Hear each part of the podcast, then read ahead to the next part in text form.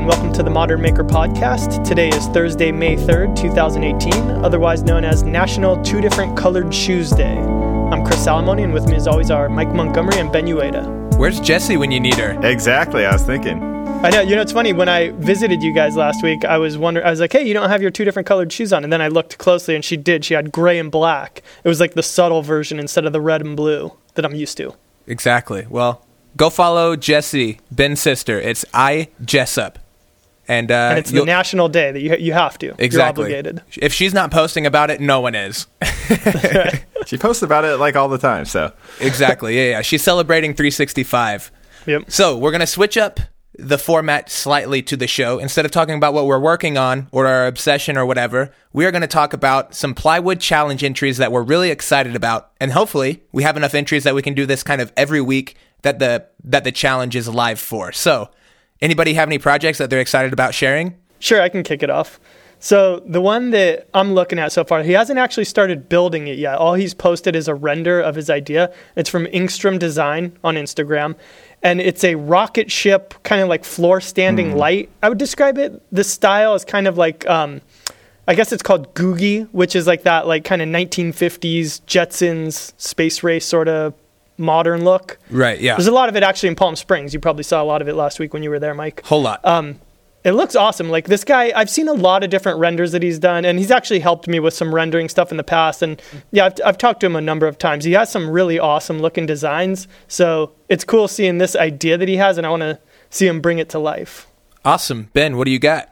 so you can see all these projects yourself if you just search on Instagram for hashtag Rockler Plywood Challenge, and we got a lot of awesome entries. So overall, the thing that just most uh, impresses me is the variety and the quality of the work. But I'm going to single out two in particular, actually three. So the first one is from White Grain Woodworking. So that's on Instagram. And they did this really simple media console sort of side table thing with a twist. And the twist is it has this herringbone pattern of all end grain in the top. It's uh it, it's awesome. It's like tasteful, it's very doable, it's an efficient use of the material, and it has a really dramatic aesthetic. Uh, the other one, totally different formal qualities, but also uses the grain really well, is from someone named Manolis Sampson. So it's Manolis underscore Sampson. And he made this incredible curved, power carved, and sanded smooth uh, plywood base for a glass coffee table. It's got incredible sculptural qualities. It's really well balanced, and uh, it just looks fantastic.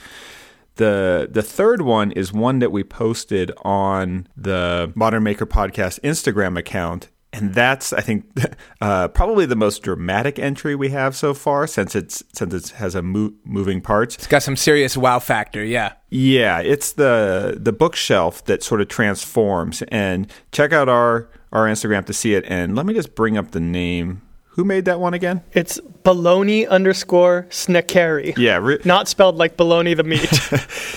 B A L O N I. Bologna.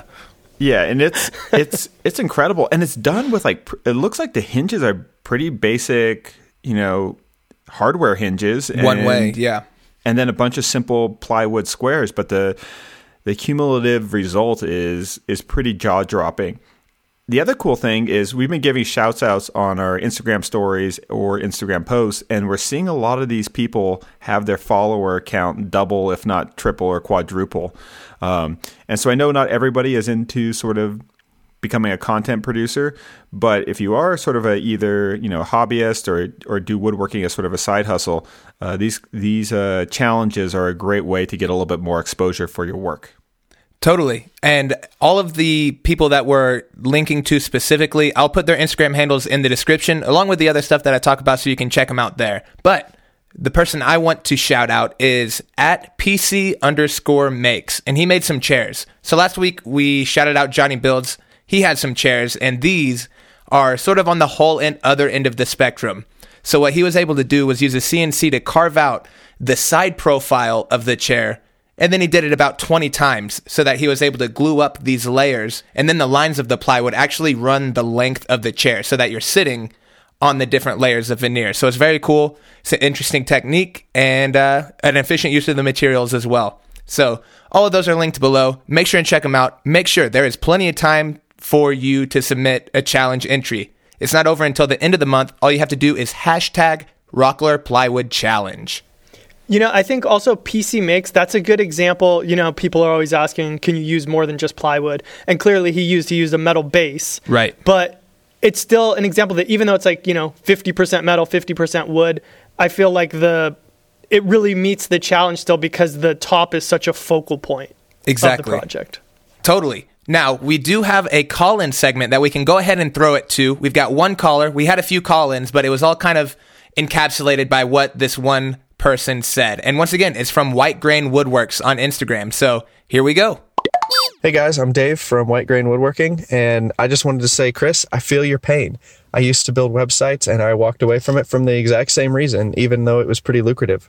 I do just want to let you know, though, with woodworking anyway, I did exactly what Ben suggested with putting a higher price on client work that's completely custom or putting in your contract that you have creative freedom for any design changes or anything like that. And I just want to let you know it works. It significantly lowers the stress level of dealing with the client and making sure that they're still happy and they're hiring you because they've seen your work and they know your work and they like your work. So even if it's not 100% up to your own expectations, they definitely know that they're going to get a quality piece from someone that they enjoy their work. So don't beat yourself up too much, but definitely try what Ben suggested. Thanks, guys.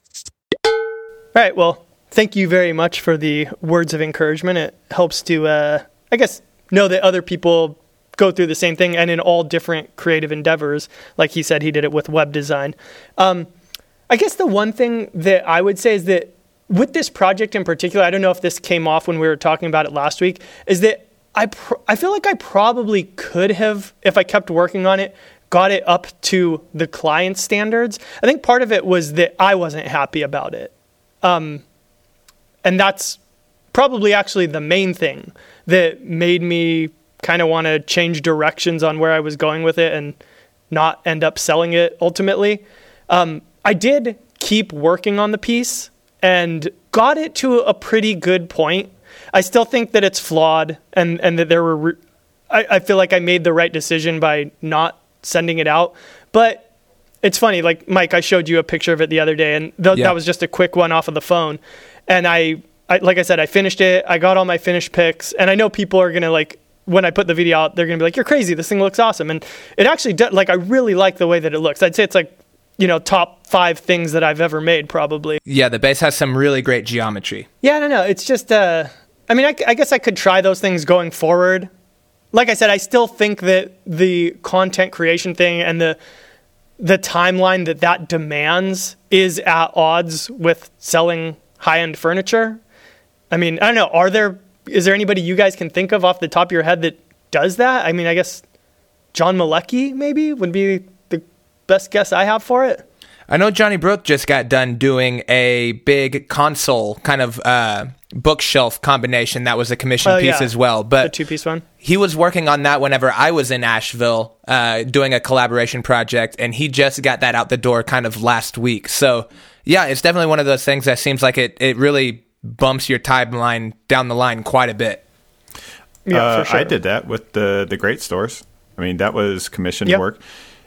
Uh, I think I think you just have to be clear about what's taking precedent for that project and what's taking a back seat. So I think it would be tricky to sort of say unilaterally, I'm going to make custom commissions and make content and not really have a clear idea project to project which one takes priority.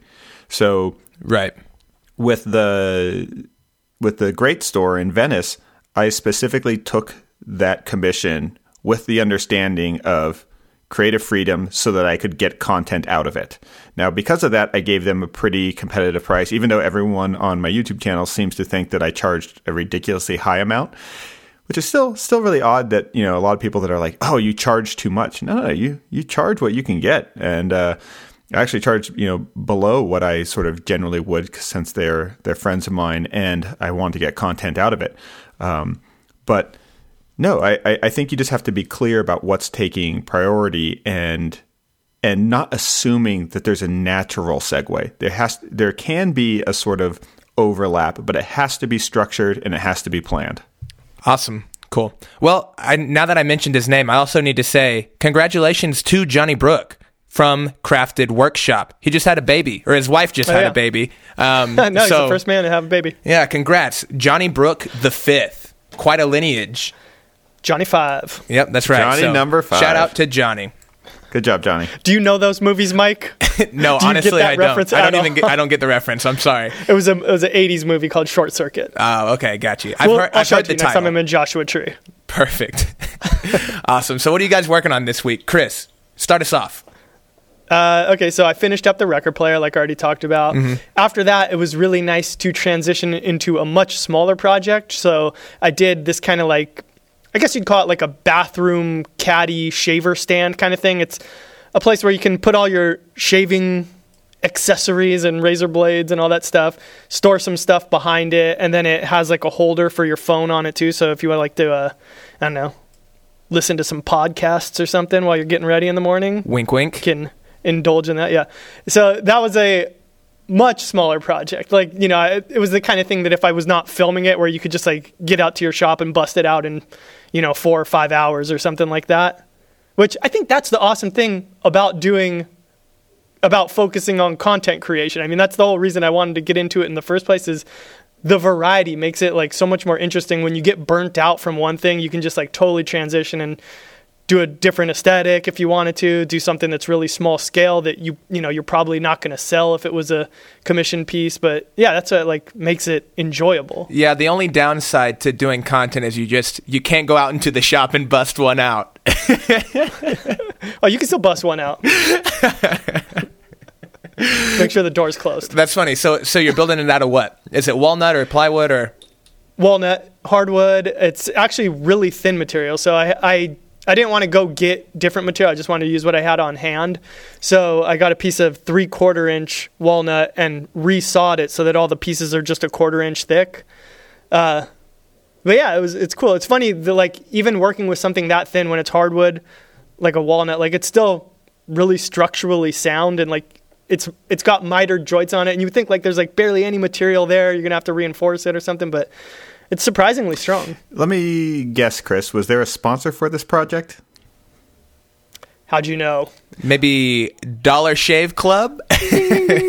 well, you know what's you know, you know what's interesting. What you're doing right there is basically com- you know because Yeah, I know. so thematically connected the Right. project to uh, you know the client in this case, which is a, a sponsorship client.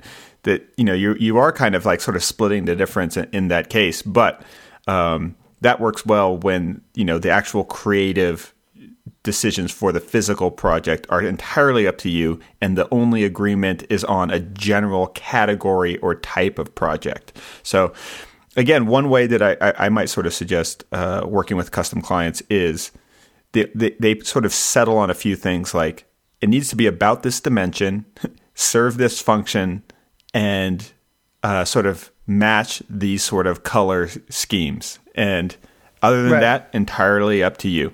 Uh, might be like sort of a good way to sort of uh, you know uh, marry it all together. But as for what I've been working on, uh, I just published a video for the DIY outdoor sofa, the one that I made out of the tropical hardwood deck boards.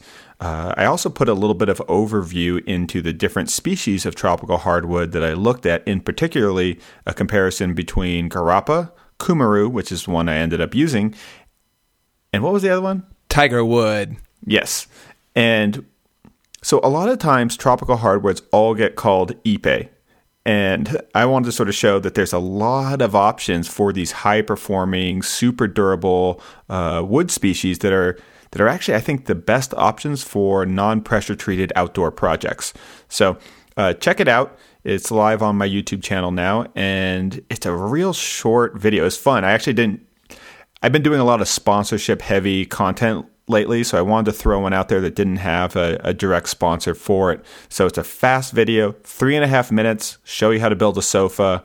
Uh, we use cushions that were only about $19 each from Target. So I think the whole thing can be built for under $225, which is which is pretty outstanding for a, a kind of nice looking outdoor sofa. It's comfortable too. It's cool having a low sofa because that means you can also go really low with the coffee table and everything is kind of balanced and, and comfortable while you're sitting. So I liked it a lot. And then the other thing that I've been doing lately is that uh, earlier this week, I we did the live airing of the Moen uh, garbage disposal test that I did.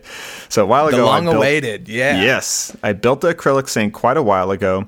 We went to a video studio in Atlanta, and I filmed for a whole day testing by putting different stuff down this uh, Moen GX super powerful garbage disposal.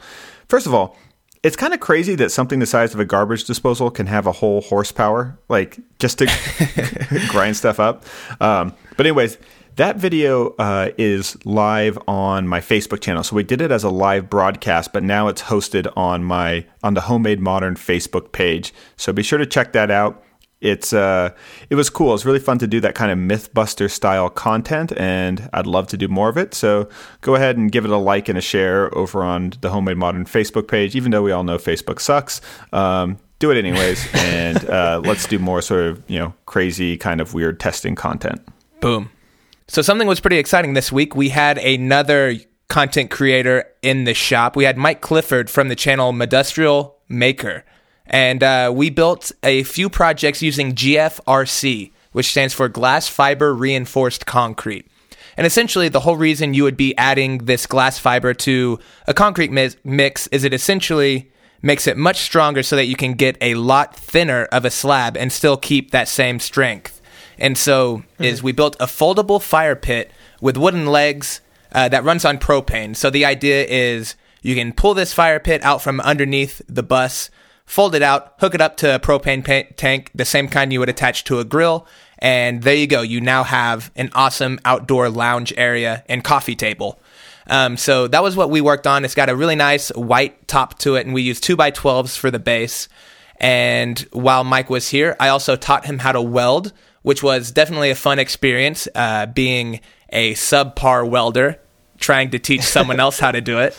Um, but he got the That's how you learn, man. Exactly. So he got he got the handle of it really quick. It also helped me understand everything a little bit better. Uh, I think I said it earlier while we were working. Is you have to really try and understand a technique better when you try and articulate it to somebody else. So we were just uh, making a curved stool. So the top is poured out of GFRC, and we made a concrete form that has a radius to it, so that the the part that your butt sit in sits in has a curve, so everything's a little more comfortable.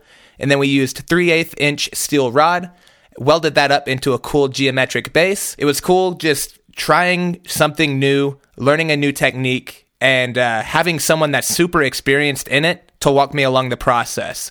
So I think on his channel, he's probably done 10 to 15 GFRC projects. So he's definitely got the hang of it. He's got the hookups with like the right brands of products we should be using. And so it was a really seamless project. Um, nothing was rushed, no major errors. We were able to just hang out, build, and uh, drink beer every night when we were done. So it was a lot of fun. So if you're not following his channel, it'll be linked in the description, and it is Modustrial Maker. Yeah, he's on Instagram too. He's one of the the sort of up and comers that I have my eye on. Uh, he's an awesome guy, very smart, uh, and he, you know, I think one of the things I really like about him is that this is sort of a second act for him. I mean, his background is as a lawyer and uh, quite a successful one at that, and it's just cool to see people, you know, that have a lot of options career wise be interested in working with their hands and actually be really excited and passionate about it. And uh, yeah, he was. It was just really fun having him out. The collabs were awesome. We we we all learned a ton from each other, and we're looking forward to have a lot more makers out here. Yeah, and you know what was pretty crazy is he launched his channel with the two two by four challenge last year. And so I think that was an interesting progression. And it was also totally a coincidence that he ended up coming right after we, we had released the plywood challenge. But I don't know. I think it was a cool roundabout way of bringing it all full circle. For sure.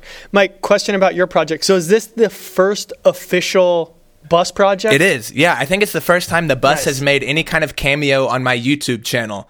Granted, it's it's been pictured and filmed plenty of times on Instagram, but I think this is the first time I'm, I'm introducing it to my audience at large. So we'll see if people are excited about it and, and what they have to say. But hopefully, we'll start the bus here in about three weeks. Um, this Thursday, which is the day you guys are listening to this, I should be on a plane heading to the UK for Makers Central, a nice 11 or 12 hour flight. I'll be landing in London, taking the train down to Birmingham or Birmingham. I'm sorry, We're, I'm not going to Alabama. You're gonna get jumped. Yeah. and uh, meeting up with some cool makers. And, uh, you know, Jimmy will be there, Bob will be there, uh, along with a bunch of the other kind of Europe based makers like Chris from Get Hands Dirty, Laura Kampf. And uh, yeah, should be a lot of fun. Nice. So if anybody is out there, be sure to say hi, shake my hand, maybe take a picture. And uh, yeah, let's get to know each other. All right. What are we talking about? Well, I thought since we just got done with this whole collaboration this weekend, we could kind of open the floor and talk about collabs in general. Um, it's kind of been interesting. Me and Ben have been sort of collaborating for the last month and a half on product idea or project ideas and brainstorming and helping each other with videos. And we haven't really gotten a chance to talk too much about it. So if anybody kind of wants to take uh, take the lead on this one, I am happy to pass the torch. So collaborations are a term that gets thrown a lot around a lot in the sort of YouTube community, and it normally means that like one content uh, creator is then teaming up with another one, and it's normally done for an exchange of audiences. Right. Um, but that's very transactional, and there's nothing wrong with that. It's it's it's a great it's a great thing. Um, in fact, you know this podcast is in many ways a collaboration, although it be sort of uh, an ongoing one. And you know, I don't personally do a whole lot of collaborations just because I tend to think that unless it's ideal circumstances, it's way more efficient for me just to do my thing. And also, I guess maybe I'm in my old age. Uh, I like things on my own terms, and I I like kind of Ben. like r- running the show and just sort of doing things the way I want. And if people want to sort of be around that and help out, awesome. Um, but it's not normally something I, I seek out a lot. But uh, watching sort of Mike and Mike sort of work together and uh, seeing what sort of Mike Clifford brought to the table, it made me sort of rethink that a little bit. Like that perhaps I'm, you know, in my sort of interest of efficiency of production, I'm perhaps losing some opportunities for sort of growth and expansion uh, through sort of collaborations outside my my normal sort of uh, circle uh, and comfort zone. So I thought it'd be a, a an interesting thing for us to talk about because Mike just went through one. Although I was here, I didn't do a lot of projects directly with Mike. I just hung around for the sort of drinking and hanging out part, uh, which is my favorite type of collaboration The after hours. um, and right and you know in many ways that's still an exchange of ideas. It's just not an exchange of things on on camera uh, Yeah. as much. And what was what what is good about that at least is it's amazing how quickly when you spend time with people and you're engaging in informal conversation in person how quickly you update sensibilities right? So if i was to up my concrete game i'd probably look on some forums look around maybe on something like reddit even though i hate it um, watch some other videos and i would sort of get some things but i would immediately for every bit of information that i learned i'd probably have two or three counter questions like well, why? And can it be this? Or what about this? So, learning from produced and published media sources, whether they be YouTube or those, does in exchange for that rapid fire of sort of counterpoints that an in person conversation does. And so, in just sort of hanging out and watching Mike and Mike do concrete projects that were using glass reinforcement fibers, which I've never used before, and also using a different type of pigment than what I was familiar with, I was able to say, okay, well, why do you do that? Why do you use paste wax on the melamine? Oh, have you thought about using this? Don't use acrylic; it's too brittle. Try using actual.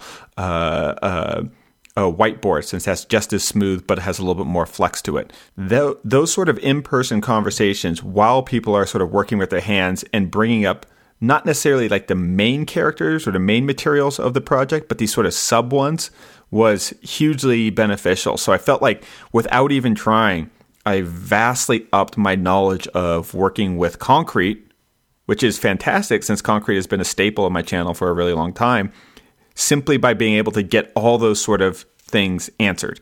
And it doesn't mean that Mike had all the answers, but what's just as useful is when he doesn't know. When I said, well, why couldn't we just use those glass reinforced fibers with the Quikrete countertop mix and not have to go through all the specialty stuff that's way more expensive? And he's like, I don't know. I'm not sure if it would work. And I'm like, boom, Now I know something that I need to experiment with. And that's something that's hard. It's hard to get those counter uh, informational punches uh, when you're sort of just doing that from reading the internet. So, as much as I'm a proponent for learning from online media, you can really quickly and efficiently take knowledge bases to the next level when you're all in person. Right, and it kind of makes you a lot more comfortable experimenting when somebody that has a different set of experience or a different set of specialty in a space be open to the idea like what you were saying with the glass fibers is if you had the idea of mixing glass fiber with countertop mix it would be one of those things that you kind of google around you're kind of unsure of and you kind of probably like put it off for a long time but having somebody that's used glass fiber, used the specialty mixes and all this stuff, seeing him kind of be like his ears perked up and be interested in the idea is also like a good kind of kickstart as well. So yeah, it was really cool. I learned a ton about concrete. Uh, I kind of want to go over some of the tips. Uh, maybe some listeners might get some uh, useful tips out of this. So the first thing, we used three quarter inch melamine for the form. That's pretty standard. But the rest of the form making was kind of things that I hadn't seen too much before the first thing we did was coat the entire form once we had it all built in paste wax before we sealed all of the corners with silicone. This made it so that whenever we spread that silicone out with what's actually a cake fondant shaping tool, which will be linked in the video description. So go watch that. There'll be Amazon links and all that. It actually makes it to where the silicone doesn't stick to the form very well so that you can just peel off all the excess and you're left with this perfectly rounded corner which was really great. Okay. And then we just used acetone to remove the paste wax before we poured the concrete. Um, so that was a really cool tip. Learning all the glass fiber was amazing. But what I also found out, which was one of those things that is a super simple step that makes everything kind of just elevated a little bit, is after you get your concrete out of the form, melamine has a really slight micro texture. And this is what you were talking about, Ben, just a second ago with the idea of using uh, a whiteboard material rather than melamine because whiteboard material is kind of that perfectly smooth finish, but it's only a quarter inch thick. So with that uh, with that smoothness, you're also trading away a little bit of thickness in the form. So it's kind of a give and take. But what I found out is if you do a 400 grit wet sand after you pull it out of the form, then you can get a really really glass smooth finish, and uh, and it just looks really great. So learned that. Learned a few products like a like an acrylic sealer for the concrete so that if you want to do concrete countertops or a coffee table and you don't really want to get it stained too much this has a, an acrylic kind of film that goes over the concrete that also soaks into it and hardens and looks really great. What you guys were talking, it just got me thinking about the collaborations that I've done.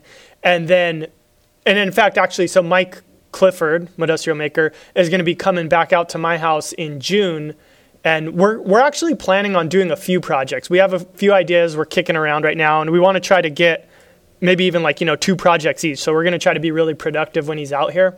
And it is awesome. Like I mean, the collaborations that I've done in the past with Evan and Katelyn and with Johnny, and even Mike having you over the other day. Mm-hmm. You know, I was just kind of helping you out on your project. It's a ton of fun. Like it, that's that's the main thing. The main benefit that I get out of it is it's just more fun than working by myself. But it has me thinking about what would be my ideal collaboration or ideal working environment. Yeah. I think it'd be really awesome to be in like a big shared space where you're all close enough to like be talking and like work together when you want to, but you still have your independence to work on whatever you need to on your own. Because I find a lot of times when I'm working, when I am by myself, like you know, you just get kind of bored and you want to step away from a project for a couple minutes. And in my case, like, you know, I usually don't have anything else to work on. So I'll just be like, all right, I'll just go like answer some emails for a couple minutes or I'll go eat lunch or whatever. It'd be awesome to have other people around and you can just kind of like jump into their project and help them out if they need help. When you need help, there's somebody right there. You can kind of bounce ideas off each other while you're working on stuff. I think that would be such an awesome environment to be in. Yeah, you could all take a break and go to Applebee's. Maybe. Which we did. We went to Applebee's. We did. yes, I forgot. We got we totally forgot to bring that up. So yeah, and it was as underwhelming as we could have expected. Break breaking news. I thought my food was pretty good. I had a margarita that I swear was like ninety percent sugar. Oh yeah, I bet. I bet. So yeah, before I came out to California, I think it was about two weeks. I had mentioned on the podcast that I was looking for maker spaces, um, looking for a potential Oh, yeah. space to do a maker space, and I've been really, really thinking about that a lot. And me and Ben have actually been talking about it, kind of on the side, just as a like a hypothetical what if, quite a bit. And I think I've come up with the perfect maker space idea, and it fits what you were saying perfectly, Chris is we need to find a giant self storage place that has gone out of business. Self store. So imagine this. So you know how normally let's let's imagine that it's a self storage place with four kind of rows. The rows on the perimeter are Okay. like it's just single garages that face in. But then the two rows in the center are kind of I would call them like a double row that face in opposite directions, right? To make columns. So my idea is on these outside rows, that's where you have individual artist studios. You can have them the size of, one kind of self storage unit, or you can break down a couple walls so people can have bigger spaces too. But the real benefit is you can take out these middle columns and turn them into giant buildings that you can have all the big communal tools. So you could have the the big table saws, the welding equipment, maybe uh, like specialty leather or a forge space, all this kind of stuff where you can have these big communal tools that most people don't have on their own. They can use them, use them freely, film, all this kind of stuff. But then they can also go back to their individual artist studios that are these storage units that have been converted and which normally are also climate controlled, which is comfortable, and kind of work on their own projects on their own when they want to. And then just go next door if they want to talk to their friends. Yeah, the, the biggest when we were talking about this, I think one of the, and I think this relates to collaboration is that uh, think of it as sort of roommates. It's easy to get along with a roommate or a housemate when there's plenty of room, right? When you're or when there's you know well understood and enforced rules to maintain uh, an equilibrium between a person that might be messy and a person that might be really neat and tidy. Uh, I think the thing for most of the maker spaces that I've ever been, from the Autodesk, you know, multi million dollar, totally decked out one to some of the real small, casual, kind of scrappy ones. The thing that I always see is missing the most from maker spaces is the space itself. One of the main reasons that people are going to maker spaces, particularly in cities or urban areas, is because they lack space more than they lack tools. And I feel that one of the reasons why a lot of maker f- spaces that I've seen haven't worked as well as they should is they were so excited about the hardware and the technology and having the most exotic things and having this lineup of like, we got this 3D printer, we have this CNC, we have a plasma cutter. Oh, do you have a water jet? We have this massive water jet, right? But those things get used by some of the people that have the knowledge, but not all of the people but what gets used by all the people that are going to go there is the space itself. Uh, and when we were sort of talking about what would be the ideal space for ongoing, consistent collaborations between lots and lots of people, that was the thing that sort of comes to mind. And I'm not saying that we're going to go buy a self storage center, but it was that Yeah. kind of concept of of where there's sort of compartmentalization and the, uh, also shared spaces and managing the right flow of that will be the sort of I think the the determining factors that do that. So collaborations and housemates go great when there's enough space for people to kind of do their own thing, but enough connection for them to to share ideas and and do that. So even just now, like uh, me and Mike will work on our own projects. Then we'll like have a cup of coffee, kind of you know chat a little bit, uh, see what the other person's doing. Oh, that's cool. Learned something. Yeah. Then we'll go do our editing or something like that. And it's awesome because there's constant feedback and idea challenging on a daily basis. Uh, but there's still plenty of resources and space for us to each do our own thing and escape when we need to sort of edit and have you know uh, some do some quiet uh, productive work. Yeah, I think that's the secret is balancing the communal space with some private space so that the people that do like to spread out and kind of have their tools out as they're working, they can kind of have their messy little studio, but the people that are very organized and all about making sure everything has a home, they can keep their space super tidy and they won't be annoyed by the people like uh, like me and you, Ben. Yeah, we tend to be That was quite the garage you guys had set up when I was over there. Yeah, man. we're we're actually due for a kind of a, a shop organization and cleanup kind of thing. but that's that's something we like to do with like a with like a beer in hand. So it'll kind of be when people are a little bit burnt out, you're tired from editing, tired from voiceover, tired from feeding all the chipmunks. Um, you know, sometimes you know. Oh, that's the other fun thing. Cleanup is is kind of fun as a communal activity, right? Where cleanup is never fun as an individual activity, unless you're listening to an awesome podcast like the Modern Maker. um, but no, so cleanup with with a community of people that are all sort of ready to call an end to the day is actually fun because put on the music, get a few beers. If you're Chris, get a few Pop Tarts. Hey, those are delicious, man. okay, so I, I gotta I gotta blow up Chris's spot a little bit. So Chris came and visited. What did I do? I swear, Chris Salomone, yeah, in the space of like four hours, ate four Pop Tarts. three Pop Tarts. One I ate on the way to your Okay, house. three packs of Pop Tarts because Yeah. you were And lots of doubling chips, down. You were too. you were eating two Pop Tarts at the same time. Yeah. I couldn't get them in It was the fast most- enough, man. Yeah, eating a Pop Tart sandwich made from two Pop Tarts is pretty savage. I just needed a Pop Tart So- in the middle. Oh, I could have put some salsa. But you know in what's there. weird? I haven't thought about a Pop Tart in so long, and then after I seen you ate them, then I totally went and ate one. See, man, and they were I gotta get a amazing. Pop- Yeah, Pop-Tart you had a whole box, or you bought a whole box of Pop Tarts, so I ended up eating some too. They're good, man. Awesome. So you guys obsessed with anything? You got? Oh, Ben, I know you're obsessed with something because I and I, and I know it's your obsession, so I'm not going to talk about it. But I'm so pumped about this. You're up. Okay, so Let's hear it. mine is Onyx motorbikes. So Oh, yeah. I bought an electric motorcycle today. Oh, you bought Um, it? It's yeah. official.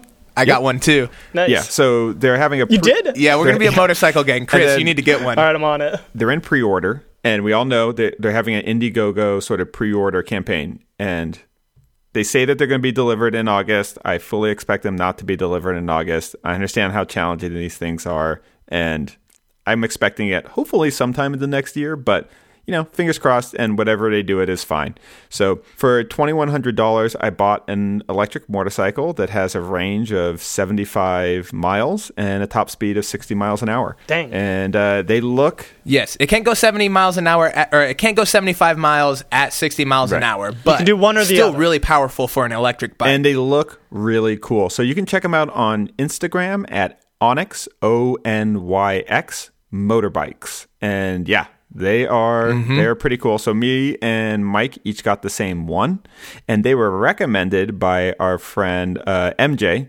uh, who thanks MJ. Shout out to MJ, and you can uh, see what MJ's up to at Mech M E C Jagger on Instagram. Mech Jagger, pretty cool, pretty cool Yeah. handle. I'm excited. Yeah, they look really great. They've got like uh, plenty of room for sort of customization, which I think that's what me and Ben are going to do. I think maybe it's a video for the podcast channel, maybe it's individual videos for our channels, but maybe throw on some fenders or it's got some raw steel on it that we could paint in different colors or maybe add leather to a seat. There's like a bunch of different options for kind of customizing them, and it could be a cool little challenge for who can make the coolest looking bike. So if it's for the podcast, then I guess that means I have to get one, right? Yep. Man, I mean, not to pressure you into it, but yeah, you have to get one. It got uh, ru- That's what you have to tell Dolores. Sorry, I have to get one. It's for the podcast. Sorry, babe. Work. Sorry. awesome. Well, I've got I've got an obsession this week.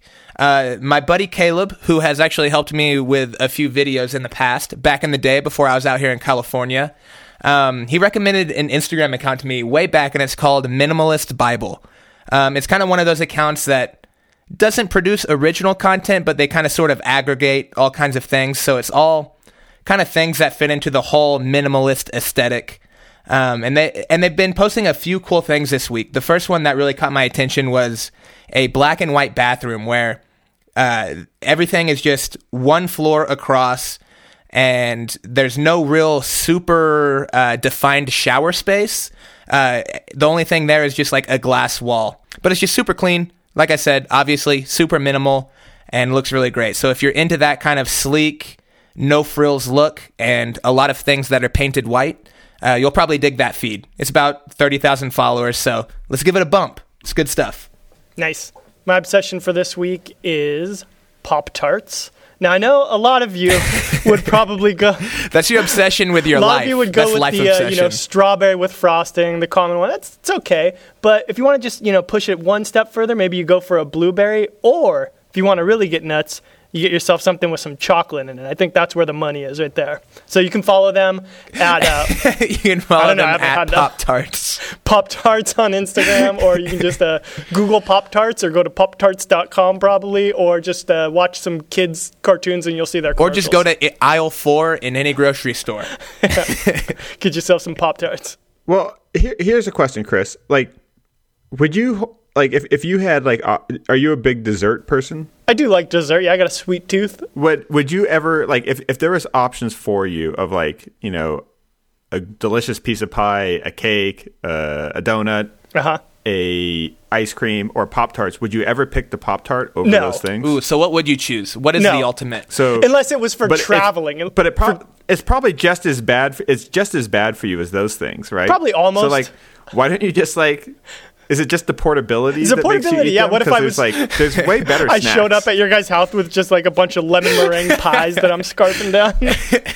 I was expecting Chris to fire back like, "You do not That talk bad so about Pop. Tarts. it is not just because they're portable." I come to your guys' house with like cargo shorts on. I'm reaching into the pockets, just pulling out apple pie.